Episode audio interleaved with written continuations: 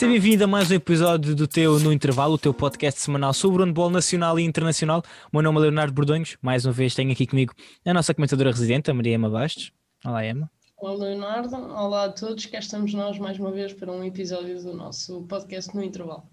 Exatamente, mais um episódio. Hoje vamos falar da 21 primeira jornada do Campeonato Placar Handball 1. Foi uma jornada completa. Tivemos todos os jogos relativos a esta jornada, portanto ficou já despachado mais uma ronda aqui do nosso campeonato Placar Handball 1. E Emma, um, vamos começar então pelo primeiro jogo, o encontro entre o Belenenses e o Gaia. Uh, o Belenenses venceu 28-25, portanto, três golos de diferença. Eram duas equipas que chegavam a este jogo a atravessar bons momentos. Uh, o Gaia, que vinha de três vitórias nos últimos quatro jogos, ou cinco jogos, se não me engano, portanto, também atravessava um bom momento. O Belenenses com quatro vitórias consecutivas. Um, três golos de diferença, alguma coisa que te surpreenda? Depois já vamos falar um bocadinho mais a, mais a fundo, mas este resultado surpreendente de qualquer forma, uh, não diria necessariamente o Belenenses vencer, porque entrava para este jogo, até pela tabela classificativa, como um, um favorito, digamos assim, mas estes três golos de diferença surpreenderam? -te? Esperavas uma vantagem maior, menor? Tal como tu dizes, acho que não há grande dúvida de que a equipa do Belenenses entrava nesta partida como favorito, mas sabíamos e já temos vindo a frisar isso aqui que o Gaia está, está a atravessar um, um bom momento e a conseguir transparecer a qualidade que, que o plantel tem para dentro do campo, algo que não, não conseguiram no início da época, mas felizmente para o nosso campeonato o Gaia, o Gaia tem crescido e eu já esperaria sinceramente que o Gaia lutasse para tentar vencer em Belém, mas seria, seria difícil, portanto acho que os três golos de diferença talvez não seja para mim um resultado muito surpreendente. Sim, e falando um bocadinho mais do jogo, deixar aqui também um agradecimento ao, ao Belenenses por nos ter convidado, neste caso a mim, para estarmos presentes no, no jogo, para fazer os comentários. Depois houve ali um problema técnico, não foi possível fazer os comentários do jogo, uh, mas mesmo assim deixamos aqui o agradecimento e, e, que seja possível da próxima vez. Em relação a este jogo, eu acho que estes três gols acabam por enganar talvez um bocadinho, porque este foi um jogo muito renhido. Um, e o Gaia esteve a morder os calcanhares ao, ao Belenenses durante a partida praticamente toda. O Gaia entrou melhor, um, aproveitou mais uma vez, também como se tínhamos visto no jogo contra o Boa Vista, um, a jogar em casa o Belenenses, eh, deu ali alguns minutos de avançar o Gaia, e o Gaia é uma equipa, tal como nós falámos aqui, e falamos praticamente todos os episódios, é uma equipa jovem, tem muitos jogadores jovens, também tem muitos jogadores com talento e também já com alguma experiência, uh, e portanto o Belenenses no fundo parecia que estava a correr um risco de deixar o Gaia galvanizar-se, deixar aqueles jogadores jovens começarem a motivar-se e depois ia ser muito mais difícil correr atrás do resultado. Mas uma coisa que também já tem sido, tem sido a regra e tem sido comum agora nos últimos jogos, um, cada vez que o professor Luís Monteiro coloca um time-out, logo a seguir o Belenenses entra com tudo. E consegue, aconteceu contra o contra o, Boa Vista, não sei se aconteceu contra, o, contra a São Joanense, mas neste jogo contra o Gaia voltou exatamente a acontecer. O professor mete um time-out e logo a seguir o Belenenses parece que consegue dar a volta, alguma coisa ali faz clique e a equipa consegue dar a volta. Um, foi um Belenenses como o professor no final disse, nós tivemos a oportunidade de falar com os treinadores no final do jogo, um, e quem está aqui a ver ou ouvir, se depois quiserem ir uh, ver, basta passarem pelo nosso, pelo nosso Instagram, está lá o vídeo das declarações dos dois treinadores. E o próprio professor Luís Monteiro disse no final que, um, já esperava estas, estas dificuldades por parte do Gaia, e dois, que eles tiveram no fundo que recorrer a um plano B, um, defenderam naquele 6-0, porque, e isto era, era o ponto que eu queria tocar, a equipa do Gaia gostei muito de ver a equipa do Gaia um, e realmente é aquilo que nós já vínhamos frisando aqui há muito tempo. São jogadores com muita qualidade, são jogadores jovens com muita qualidade, mas aquilo que eu senti e sinto que faltou, e talvez falte mesmo ao Gaia, é, e que não sei se concordas comigo, é, é aquele rematador, sabes? Um, um jogador que seja uma ameaça de fora. Não sei se concordas aqui comigo.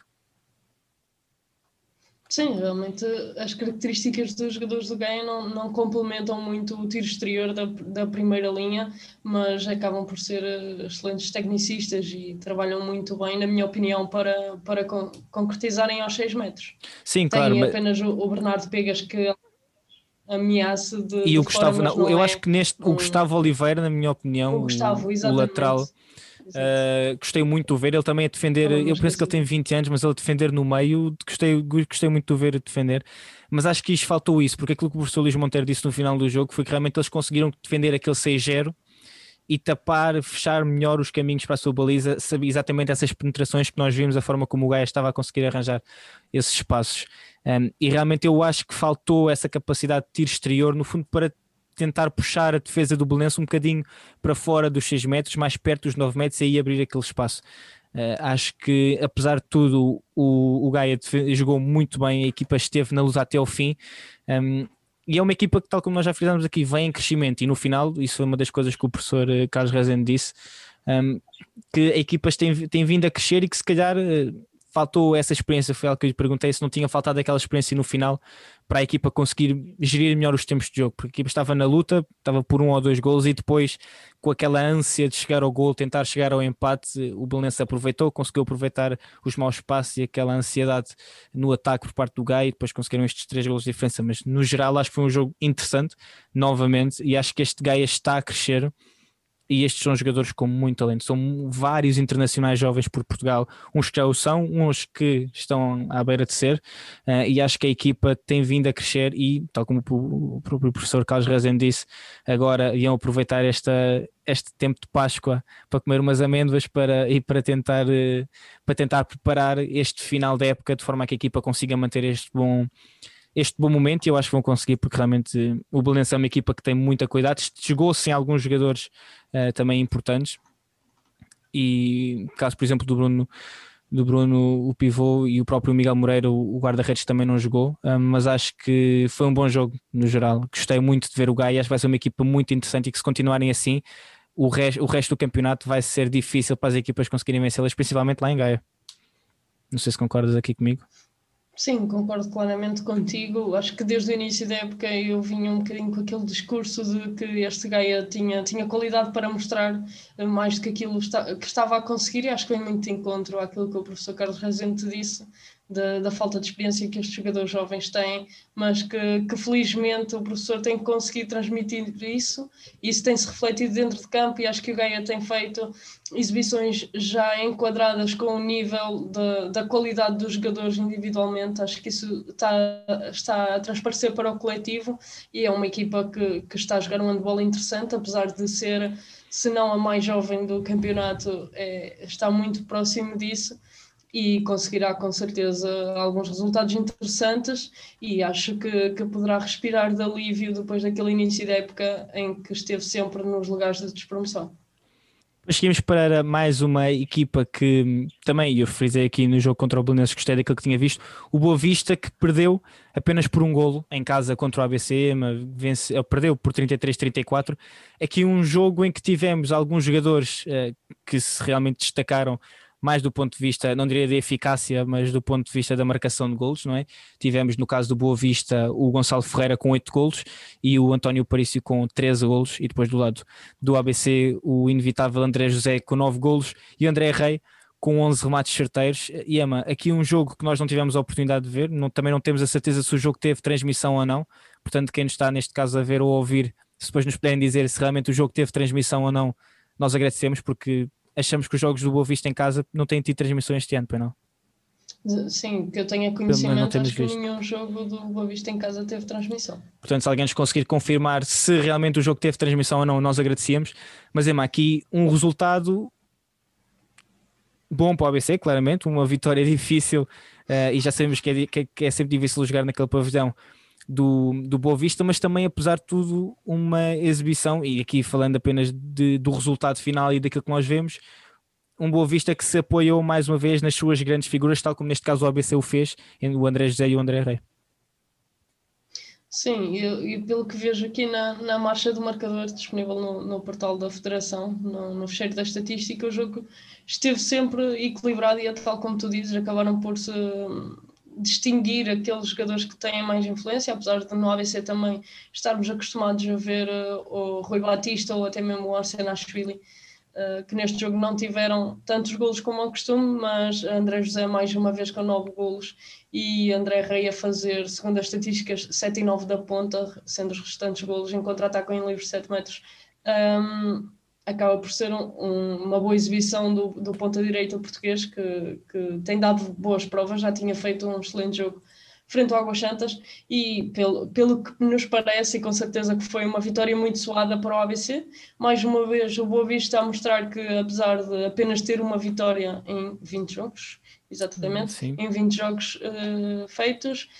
quer voltar às vitórias, quer tentar sair da zona da despromoção. Temos que ser realistas e perceber que será complicado, mas perder por uma bola com o ABC em casa, lutar até, até ao último minuto é, é, é preciso ter algum mérito. Claro que as, as, vitórias morais não contam, mas o Boa Vista a mostrar que, que poderá vencer, como já venceu o Vitória em casa, e poderá sem dúvida surpreender algumas equipas e talvez conseguir lutar para sair da zona de despromoção.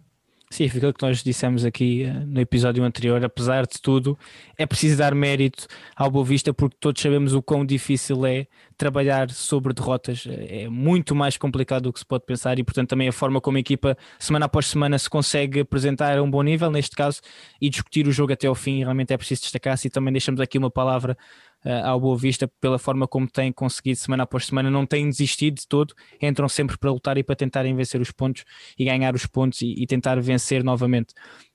Quem venceu e um jogo que nós, se calhar, não esperávamos uh, este resultado foi o Ismael Ema, que venceu o Águas Santas por 27-30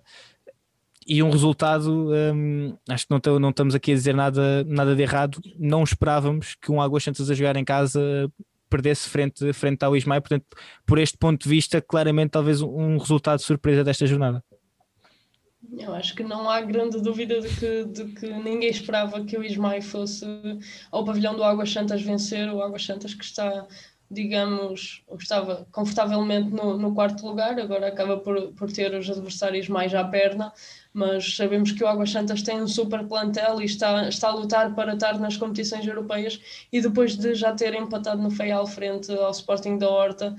acabou por receber o Ismael não foi capaz de, de conquistar a vitória. Nós já, já tínhamos comentado e já se fala por aí no mundo do handball que este Ismael de, de, Ricardo Moreira estava diferente e estava, estava com muito mais qualidade no, no seu jogo e isso sem dúvida que se notou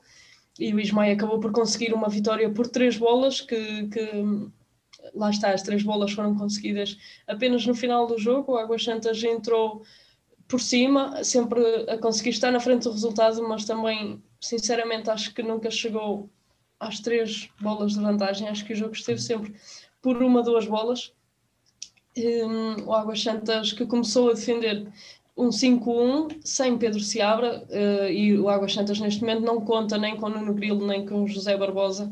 por lesão e começou com, com um set titular um bocadinho diferente daquilo que seria normal se tivesse esses jogadores aptos e o Ismael acabou por entrar bem, a conseguir encontrar bem os 6 metros. Sabemos que o estilo do jogo do Ismael vai muito de encontro às penetrações e o Ismael conseguiu implementar o seu jogo. Águas Santas acho que não sentiu muita dificuldade no início do jogo em encontrar os caminhos para a baliza, mas sim em conseguir fechar os caminhos para a sua baliza, apesar de que mais uma vez António Campos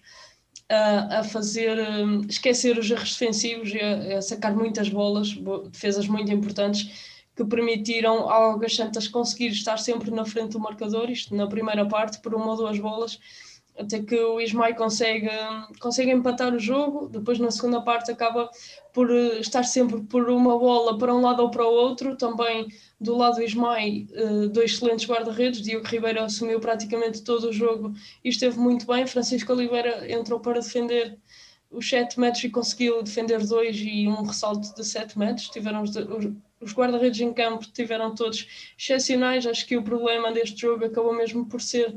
a nível defensivo, principalmente porque nós conhecemos ambas as equipas, sabemos a qualidade de ambos os plantéis. Acho que o Águas Santas teve muita dificuldade em parar o ataque do Ismael, que na segunda parte, além das penetrações, depois do Águas Santas ter recuado a sua defesa para 6-0, conseguiu encontrar eh, nos seus jogadores rematadores exteriores, tanto João Furtado como Miguel Vieira a destacarem-se e a conseguirem surpreender António Campos com remates da primeira linha e quero também deixar o destaque para o Tomás Schuller ou Tomás Barbosa, uh, ponta-direita do Ismael, que teve uma exibição exímia, a fazer oito golos em nove remates uh, e esteve muito bem, foi um dos pilares para esta equipa do Ismael, que acho que que mereceu a vitória por aquilo que fez dentro de campo e sabemos que este Águas Santas terá que, terá que lutar para voltar a vencer se realmente quer e acho que tem capacidade para, para ficar neste quarto lugar que dará o acesso às competições europeias. Sim, olhando para a estatística, tal como tu disseste, um, o Águas Santas teve uma vantagem de 3 golos na, na segunda parte, no, quando o Mário Lourenço fez o 18-15 mas foi a única altura em que realmente conseguiu chegar a esses, a esses três golos de vantagem. E falando de guarda-redes, não é? Tal como tu frisaste, a exibição de António Campos, ele termina com 14 defesas, portanto 32% de eficácia, 14 defesas só por si já é um número que se destaca e realmente tal como tu fizeste no fundo a tentar também amenizar algumas dessas falhas defensivas que a equipa do Águas Santas apresentou e que acabam por levar esta derrota frente ao Ismael por 27-30, aqui a surpresa digamos assim desta jornada, ou uma das surpresas desta jornada. Ema, quem não surpreendeu, acho que tens dizer assim, foi o Benfica, que recebeu e venceu a Artística da Vanca por 27-20. Uh, eh, portanto, aqui também uma vitória que o Benfica tinha quase obrigatoriamente que conseguir frente a um adversário que sabemos que não é do campeonato do Benfica, digamos assim, com objetivos totalmente diferentes, mas aqui também por sete golos, um, faço a mesma pergunta que te fiz relativamente ao jogo do Belenense ou do Gaia, sete gols achas que acaba por espelhar ou acaba por um, ser uma diferença que já esperavas ou esperavas um bocadinho mais, um bocadinho menos de ambas as equipas? Sabemos que o Avanca tem sido, na minha opinião, acho que tem sido a equipa ou das equipas mais irregulares deste campeonato, tanto faz uh, excelentes exibições e acho que é melhor e não há grandes dúvidas disso. Foi aquele jogo em Avanca frente ao Porto, mas também tem exibições eh, menos boas e então é sempre complicado prever alguma coisa uh, desta equipa e sabemos que ir jogar à luz nunca é fácil. Um, eh, a equipa do Avanca já conseguiu vencer o Benfica, mas nunca fora de portas e sabíamos que iria ser um jogo complicado. Infelizmente não consegui ver o jogo e também não está disponível o relatório estatístico no portal da Federação, mas acho que a vitória do Benfica acaba por ser natural um, mesmo depois do, dos últimos jogos do Benfica, em que o Benfica teve que soar um bocadinho mais do que era suposto para conseguir vencer. Uh, acho que o Benfica entrou neste jogo, em minha opinião, que eu não vi o jogo, mas uh, calculo que tenha sido isso que aconteceu. O Benfica deve ter entrado com, sem dar muitas hipóteses a esta equipa do Avanca, que claramente tem um plantel muito superior e, e por isso conquistou uma vitória que seria sua obrigação se quer continuar a sonhar. Uh, e eu friso aqui bem o sonhar com o chegar ao título, que não sabemos todos que, que não será fácil. Ainda para mais com mais uma demonstração de força por parte do Porto, mas já vamos lá mais à frente falar desse jogo dos Dragões contra o Madeira Sade. Quem também venceu foi o Sporting, que venceu o Povo por 25-22. O jogo foi no pavilhão João Rocha. Ema, aqui o Sporting que joga este jogo entre, um, entre a eliminatória contra o Wisla Plock para a HF European League. Portanto, aqui um jogo em que o Sporting vence por três golos, depois de uma derrota frente ao Wisla Plock e antes de um jogo muito importante na Polónia, portanto, a segunda mão dessa eliminatória, em que o Sporting tem que dar a volta a um déficit de quatro golos. Portanto, aqui achas que isso também pode ter tido um papel nesta diferença não, diga, tão pequena de gols quando nós sabemos claramente o Sporting também partia como favorito, apesar de já termos visto este povo a surpreender e ter exibições muito interessantes. Uh, se calhar esperávamos um bocadinho mais do Sporting, mas tendo em conta o, o, panorama atual da equipa, esta, esta eliminatória frente ao Wisla Plock e a necessidade de dar a volta, sequer também pode ter tido um papel nesta diferença tão curta, digamos assim, de gols. Sim, faz sentido aquilo que tu dizes. O foco do Sporting poderia não estar muito neste jogo uh, entre dois jogos da, da, da, Liga Europa que dão, dão acesso à próxima fase ao Sporting e que, apesar, depois de ter perdido por quatro bolas em casa, temos que ser realistas e perceber que vai ser muito complicado para o Sporting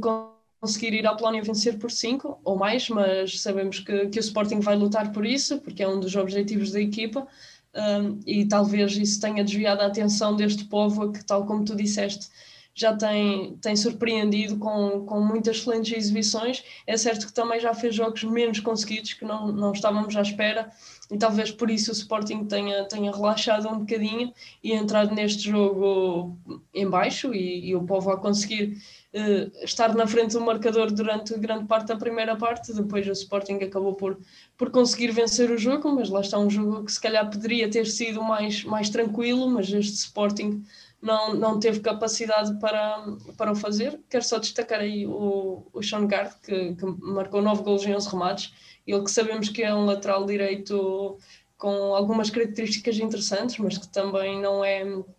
como é que eu hei de dizer, é um jogador mais de tiro exterior e que precisa de preparar o seu remate, não é um jogador que consiga ir muitas vezes na penetração ou fazer golos com, com contacto e acabou por assumir as despesas do Sporting e, e, a ser o melhor marcador da equipa e, que, e a conquistar esta vitória. Mas eu não sei o que é que tu achas de, deste próximo jogo do Sporting na Polónia, mas eu acho que, que vai ser uma tarefa muito complicada. Sim, nós já íamos falar mais à frente desse jogo, uh, mas quer fazemos aqui o parêntese e falamos deste jogo do Sporting relativo aos oitavos de final da EHF European League. O Sporting que perdeu a primeira mão em Alvalade por 25-29 contra o Wisla Plock e vai jogar amanhã ou hoje, ou amanhã quando gravamos isto, hoje quando o episódio sair, terça-feira na Polónia. Uh, e tal como o professor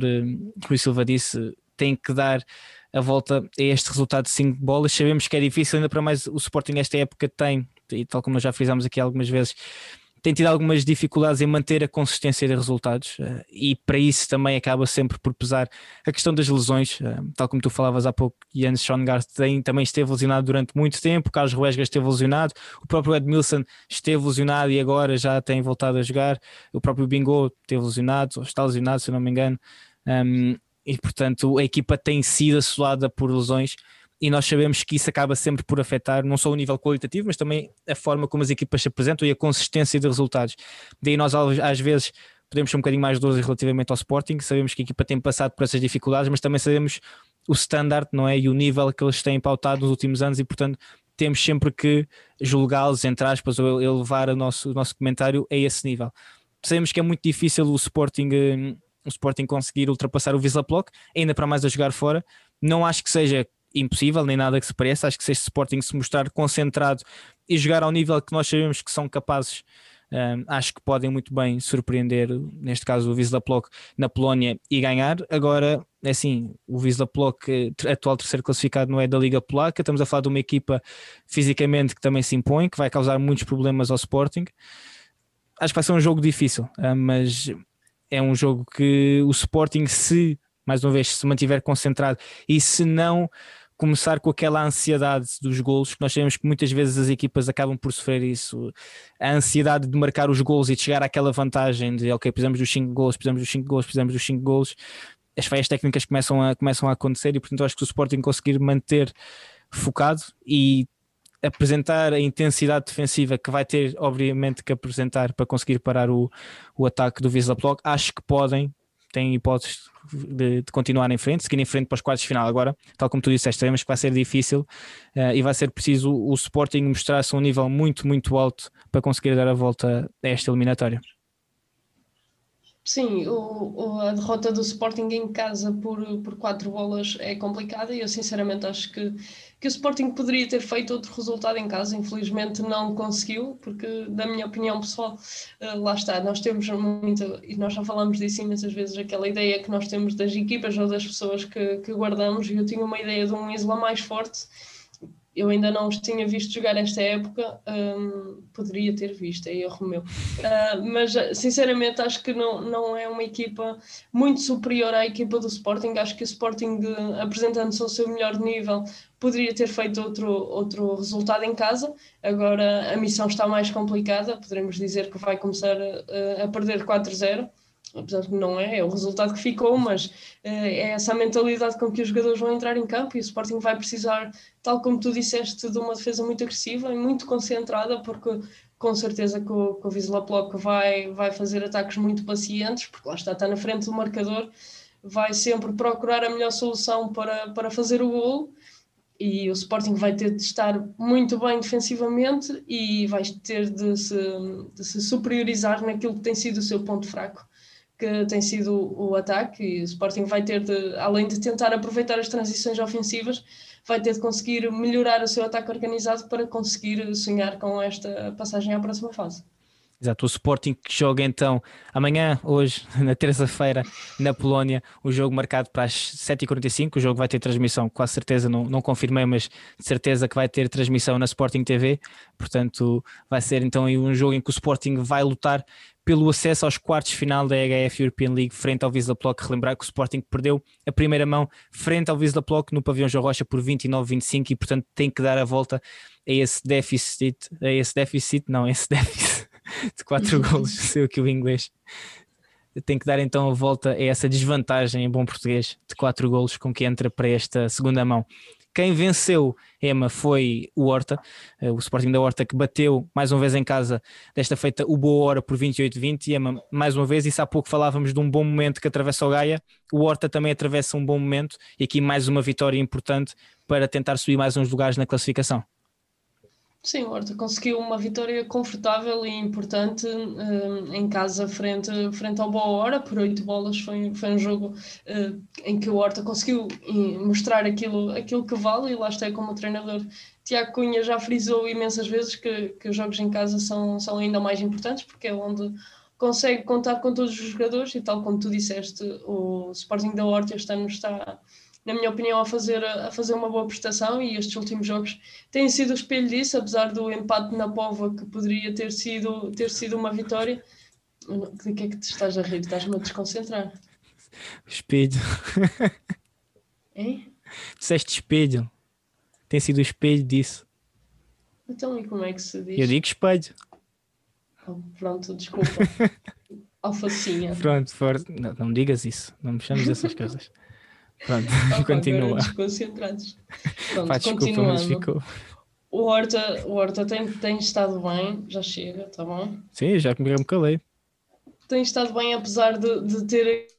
aquele empate na Póvoa e, e, na última jornada que fizeram um bom jogo frente ao Benfica e depois acabaram por deixar o Benfica fugir no resultado e também perderam em casa com a Vanca, mas eh, mostraram em todos esses jogos a qualidade que, que, o plantel, apesar de curto, acaba por ter, porque sabemos que o Horta acaba por jogar com oito novos jogadores e acho que não temos salientado aqui, apesar de nós salientarmos em praticamente todos os jogos, acho que ainda não fizemos isso no Horta. Tanto o Tomás Van Zeller como o Aris Play têm-se afirmado como duas peças extremamente importantes, acho que fazem uma dupla uh, na baliza incrível e quando um não está muito bem, o outro acaba por entrar e fazer uma excelente exibição. Neste jogo foi, foi apenas para o Aris Play, que acabou com 36% de eficácia, mas nos últimos jogos temos visto uh, essa divisão de, de de brilho na baliza do Horta, digamos assim, mas lá está. Foi uma vitória importante que, que vem confirmar o bom momento que o Horta está a atravessar e acho que esta equipa poderá voltar a surpreender em casa, assim como fez com o empate frente ao Águas Santas. E falando de, de, bons momentos, também temos que falar de momentos menos positivos, Emma, e aqui neste caso também é preciso mencionar eh, a equipa do, a equipa do Boa que não tem tido um campeonato fácil, sabemos disso, mas aqui mais uma derrota. Neste momento a equipa está no 14 lugar, portanto ainda não está na zona de descida. No entanto, eh, tem 21 jogos e quando comparado, por exemplo, com a São Joanense ou com o Boa Vista, que tem menos, neste caso a São Joanense tem menos dois jogos, tem menos quatro pontos, o Boa Vista que tem menos um jogo e tem menos oito pontos, portanto aqui é mais complicado, mas um Boa Hora que está aqui a chegar a uma zona também complicada um, e a crise de resultados continua, não é? A equipa realmente não, não consegue, apesar das mudanças e, e das contratações, não consegue realmente dar a volta. E nós falamos aqui muitas vezes, e falamos muito da, da questão da, da questão da juventude, mas a equipa foi também buscar alguns jogadores mais velhos para dar realmente não só mais capacidade, mais opções um, à equipa técnica, mas também uh, para trazer mais alguma experiência. O que é que achas que também se pode falar aqui um bocadinho deste boa que realmente a equipa está a passar por um momento mais complicado? Sinceramente, não sei bem uh, como apontar, uh, digamos assim, um problema ao boa hora. Acho que, que a época não, não começou de feição e nunca teve um momento uh, muito bom. vimos sempre o boa hora com muitas dificuldades, principalmente no, naqueles jogos em que conseguia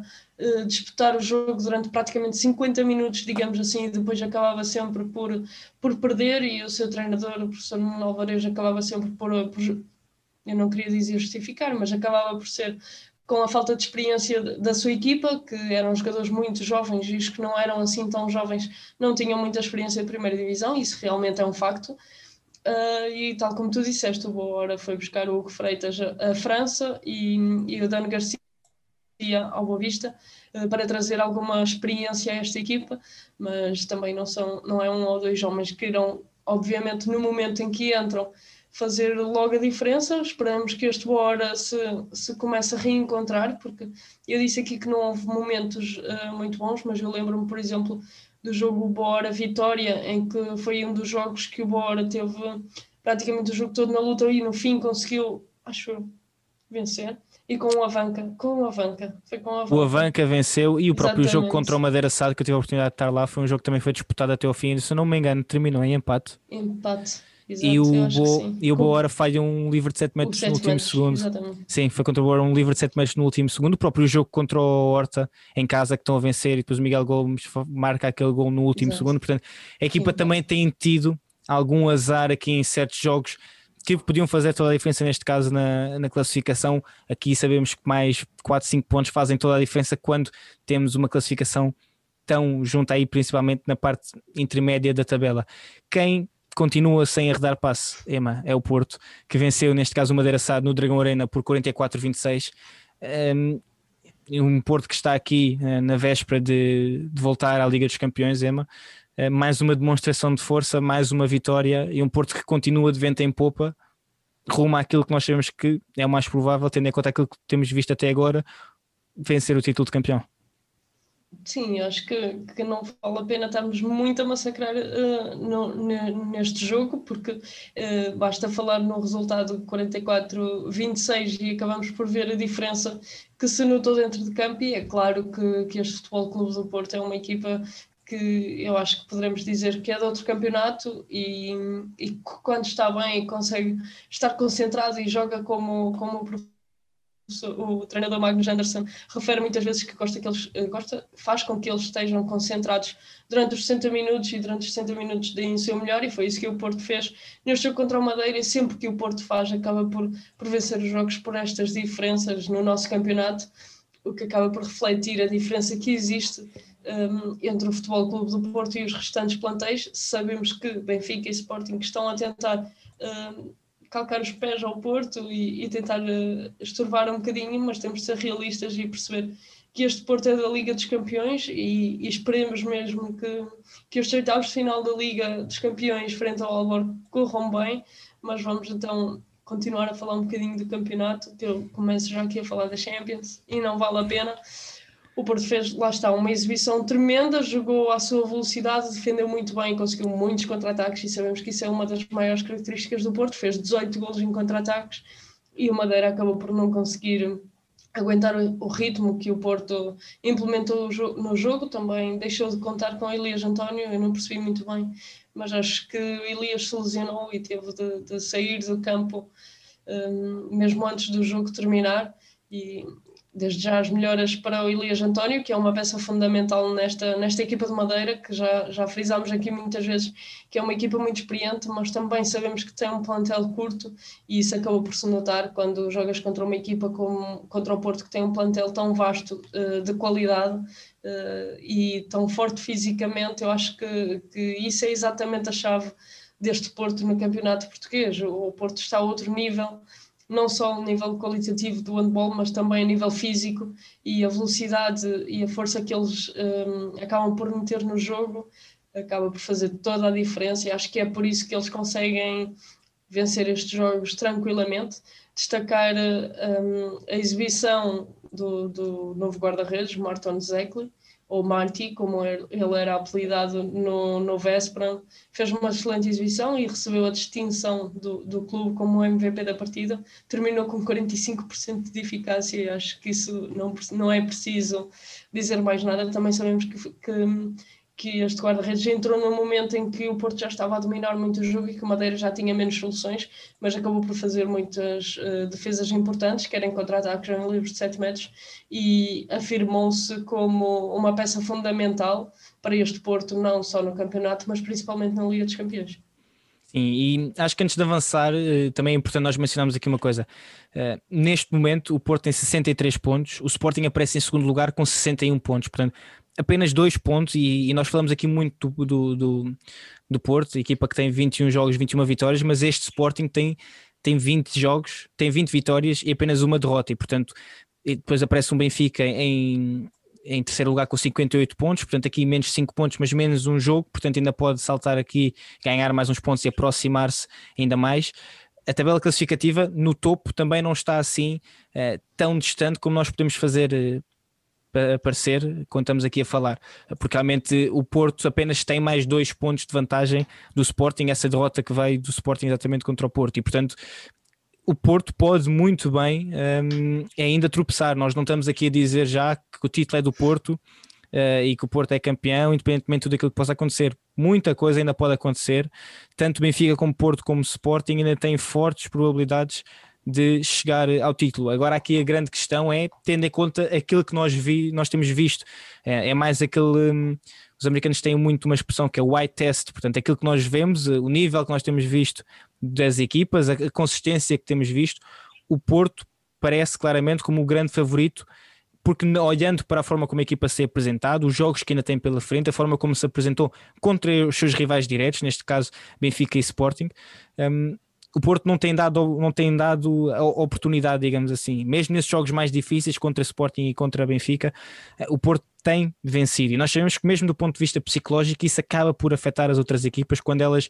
veem um adversário direto na luta pelo título constantemente a vencer, a vencer por 10, 15, 20 golos de diferença, como já aconteceu. E portanto, aqui ressalvar isto mais uma vez: não estamos a dizer que o Porto é campeão, ainda não, ainda falta muito jogo, ainda falta muito campeonato e a diferença é francamente curta, digamos assim. São dois pontos para o segundo classificado e são cinco pontos para o terceiro classificado, neste caso o Benfica. Mas, tendo em conta aquilo que temos uh, visto até agora, ao longo da temporada, o Porto parece claramente a equipa que está mais preparada, acho que podemos dizer assim, para vencer o título, que está mais perto, tendo em conta as exibições, os resultados que têm tido acho que é importante frisarmos isto, é porque quem nos estiver a ouvir, se quer, e não acompanhar, não estiver a acompanhar a classificação, pode esperar que o Porto já tenha imensos pontos à frente e já tenha o, o título quase no bolso. Não, ainda muita coisa pode acontecer. O Sporting pode muito bem manter este seu registro e conseguir continuar a vencer os jogos, bater o Porto, o Porto tropeçar, digamos, com o Benfica, por exemplo, ou num outro jogo, porque sabemos que o Porto também tem este desgaste, e aqui o título dar eh, ir para o Sporting ou ir para o Benfica, porque isto está francamente tudo muito perto. O próprio Benfica tem 19 vitórias e apenas uma derrota. Portanto, ainda está, ainda muita coisa pode acontecer. A questão é tendo em conta aquilo que nós temos visto até agora, o Porto parece claramente o favorito por tudo aquilo que temos vindo a frisar ao longo destes episódios todos. Claramente que neste momento tanto Benfica e Sporting também apenas perderam um jogo que foi exatamente contra, contra o Futebol Clube do Porto e sabemos que, que são equipas, apesar do Benfica neste momento ter um jogo a menos, eh, partindo do pressuposto que vence esse jogo, está Benfica e Sporting apenas dois pontos do, do Porto e ainda com um jogo para disputar, para disputar frente, frente ao Porto. É aquilo que, que nós dizemos aqui vem muito a ver com, com a qualidade de jogo e a diferença que existe em praticamente todos os jogos desta equipa do Porto, mas tal como já referi hoje, uh, por exemplo, em Avanca, o Porto sentiu imensas dificuldades para vencer aquela equipa que neste momento está em décimo lugar. Exato. Portanto, sabemos que, que, que, o Porto não está livre de escorregar, mas também temos de ter noção que qualitativamente é a equipa mais forte neste momento e a equipa que está mais próxima do, do, do, título, não que já esteja lá com, com as duas mãos, mas eu acho que posso dizer que estará com uma. Sim, a equipa é que tem apresentado mais consistência, mais coesão e que parece ter mais opções, tanto do ponto de vista técnico, em termos de, jogadores para cada posição, como do ponto de vista tático. Parece que a equipa, mas sabemos mais uma vez aqui, frisando, uma lesão uh, independentemente do que seja, o, o, desporto é feito de momentos e, portanto, o Porto parte na frente e continua a estar em primeiro lugar. O Benfica, o Sporting aparece em segundo e o Benfica tem menos um jogo e aparece depois em terceiro lugar. Portanto, ainda muita coisa pode acontecer. Aqui queríamos mais uma vez só frisar que o Porto pela forma como nós temos visto, uh, a forma como a equipa se tem apresentado ao longo do campeonato até agora, parece a mais perto, mas muita coisa ainda pode acontecer. Frisar só este ponto mais uma vez, para depois as pessoas não virem e não pensarem que nós já estamos aqui a dar o título ao Porto, nem nada que se pareça, não, ainda muita coisa pode acontecer, mas pelo que temos visto, o Porto tem sido a equipa mais consistente, mais uma vez frisando um jogo pode mudar por completo, um ou dois jogos podem mudar por completo aqui o topo da classificação e, portanto, falar já de campeonatos e de títulos ainda falta muito e, portanto, também é preciso aqui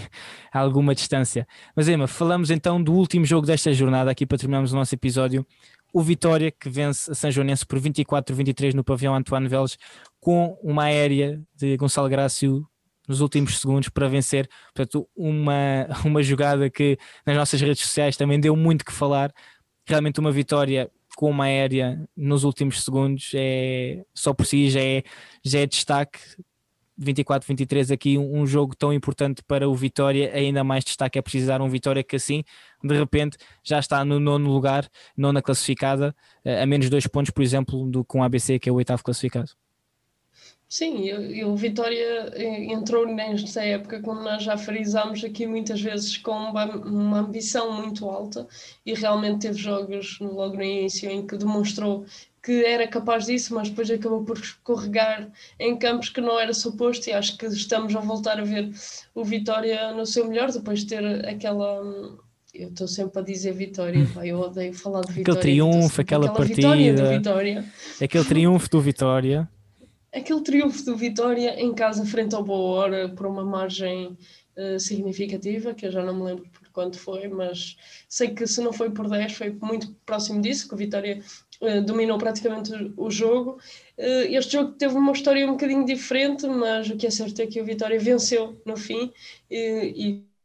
ficou com os três pontos, um, entrou bem no jogo, conseguiu um, estar na frente do marcador, mas rapidamente a São Joanense reagiu, passou para a frente e depois tivemos um jogo até ao final muito equilibrado e que poderia ter caído para qualquer um dos lados.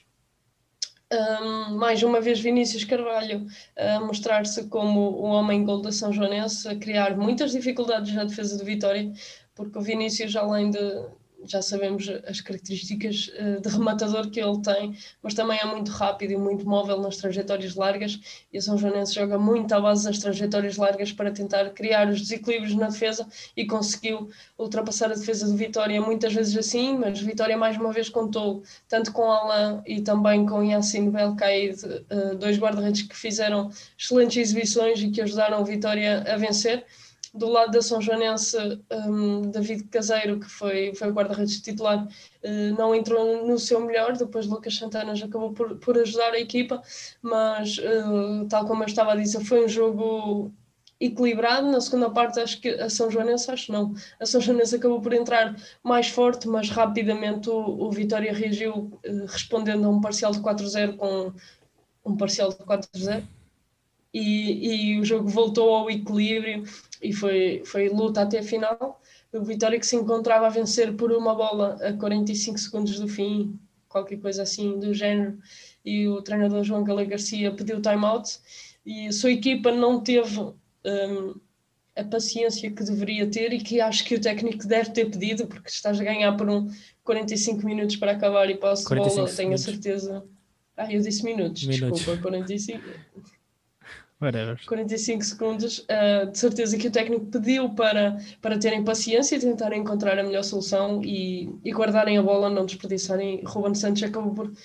por tentar fazer um remate em apoio que, que foi à barra e deu um contra-ataque a São Joanense, que empatou o jogo e depois, tal como tu disseste, acho que este jogo não poderia ser acabado de melhor forma em termos de espetáculo, não de resultado, porque isso somos imparciais nesse sentido, mas acabou com, com aquilo que nós gostamos, que é de promover o espetáculo que o, que o nosso handball nos dá e com uma excelente aérea proporcionada por Ruben Santos e Gonçalo Grácio